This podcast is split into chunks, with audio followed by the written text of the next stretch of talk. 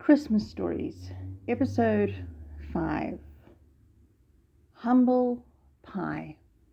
Written by Hannah Ziki and narrated by Michelle Neal. Knock knock. Who's there? Picnic. Picnic who? Picnic sounds so much better than church. I know, but last Sunday we were away, and the previous week we overslept. So we are young, plenty of time to go to church. Suzette found it hard to resist her Prince Charming at the best of times, and when he looked at her with a disarming grin, the picnic started off well, but as James was consuming beer after beer, Suzette grew increasingly uneasy.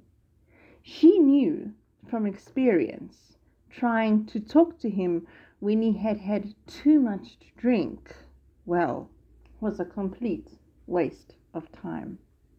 By the time they decided to head home, James was, to use the common lingo, motherless.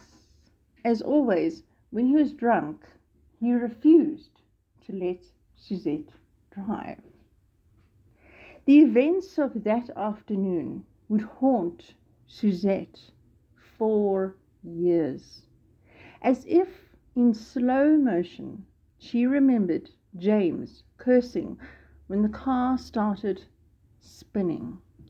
She hugged her swollen tummy as if that could protect the precious life she was carrying. And then she entered that long, dark tunnel. James became aware of muted voices and strange smells. He tried to move, but somebody was pinning down his leg. It was only when he fully regained consciousness that he realized he was in hospital. His head swathed in bandages and his one leg in traction. My wife! Shh! Lie still. A cool hand pressed him back against the pillows. Your wife and your daughter are both fine.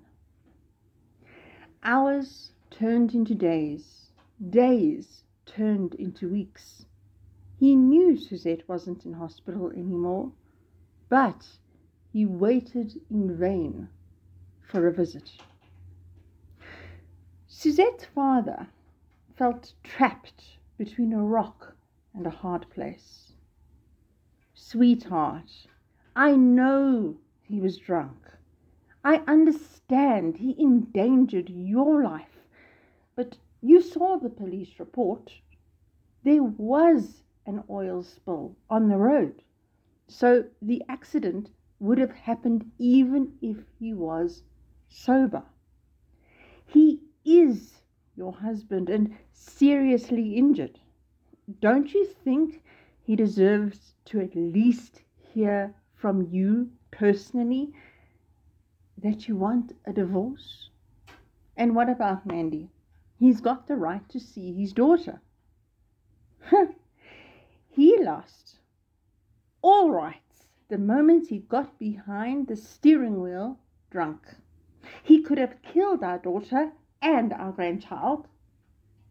The venom in his wife's voice was enough to bar any further discussions.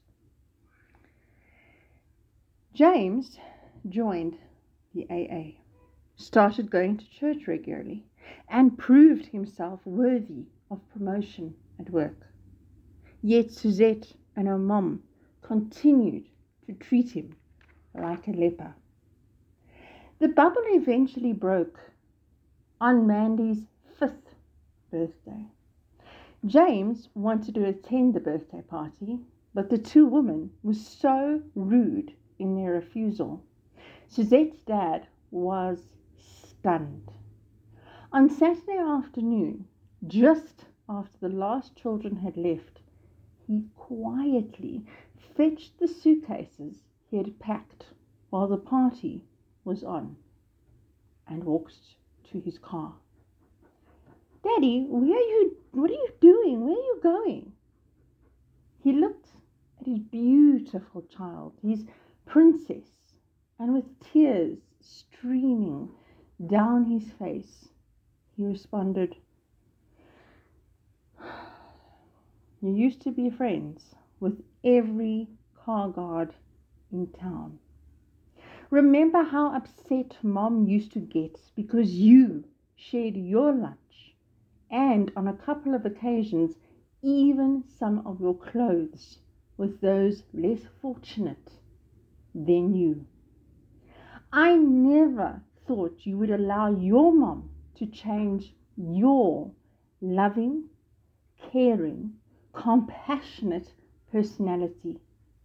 But I'm afraid you have become as arrogant, heartless, unforgiving, and mean as your mother.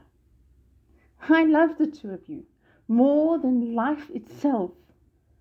But as our bank balance grew, I watched my wife turn into a cold hearted snob. And now I've lost my little girl. He turned away and stumbled to his car. Suzette couldn't sleep. She spent the night taking stock.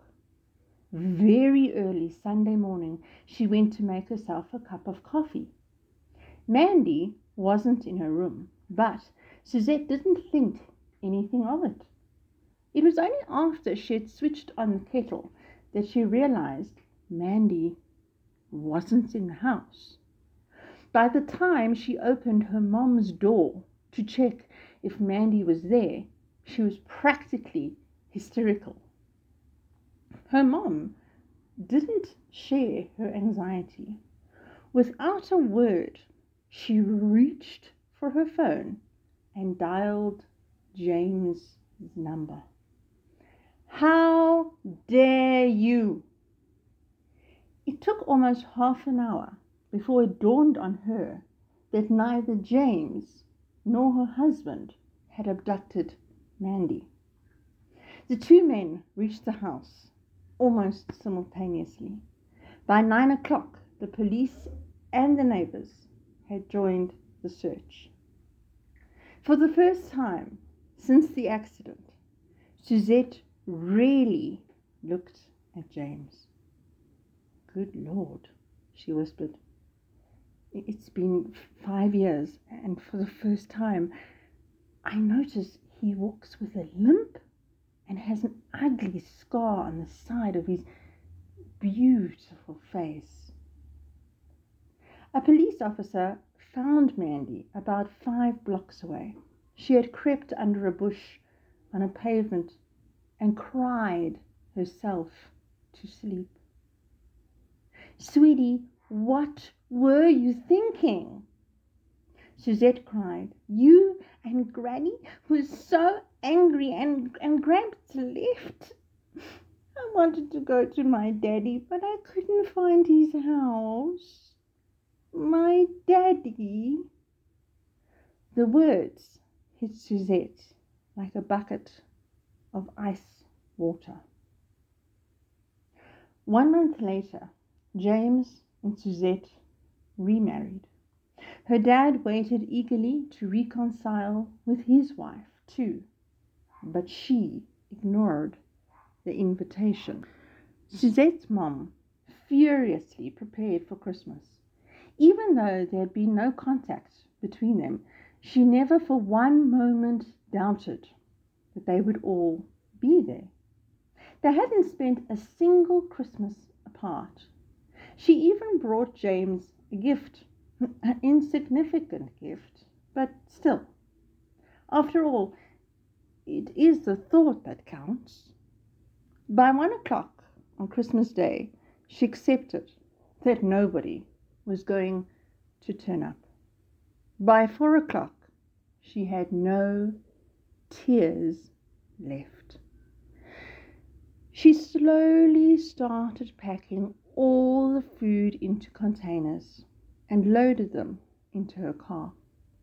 At the filling station, she opened the boot and called the petrol attendants. Uh, I brought you some Christmas dinner. The joy and awe on the attendants' faces as they looked at all the food stunned her. Hmm. One would think I gave them a thousand bucks each, she thought uncomfortably. Back home, she sat on the veranda. It was her turn to take stock, and she didn't like what she saw. When she went to prepare for bed, her eyes caught her Bible on the bedside table, and she hung her head in shame. I'm in church every Sunday, but when last have I really read my Bible? Just before midnight, she lay back against the pillows and shut her eyes. Lord, she whispered, on that first Christmas, you fulfilled your promise to provide the world with a Savior. I know you never go back on your promises. Thank you that I can face the future knowing that you are going to help me win back my family. I know it won't be easy, but I will start by taking their Christmas presents to them.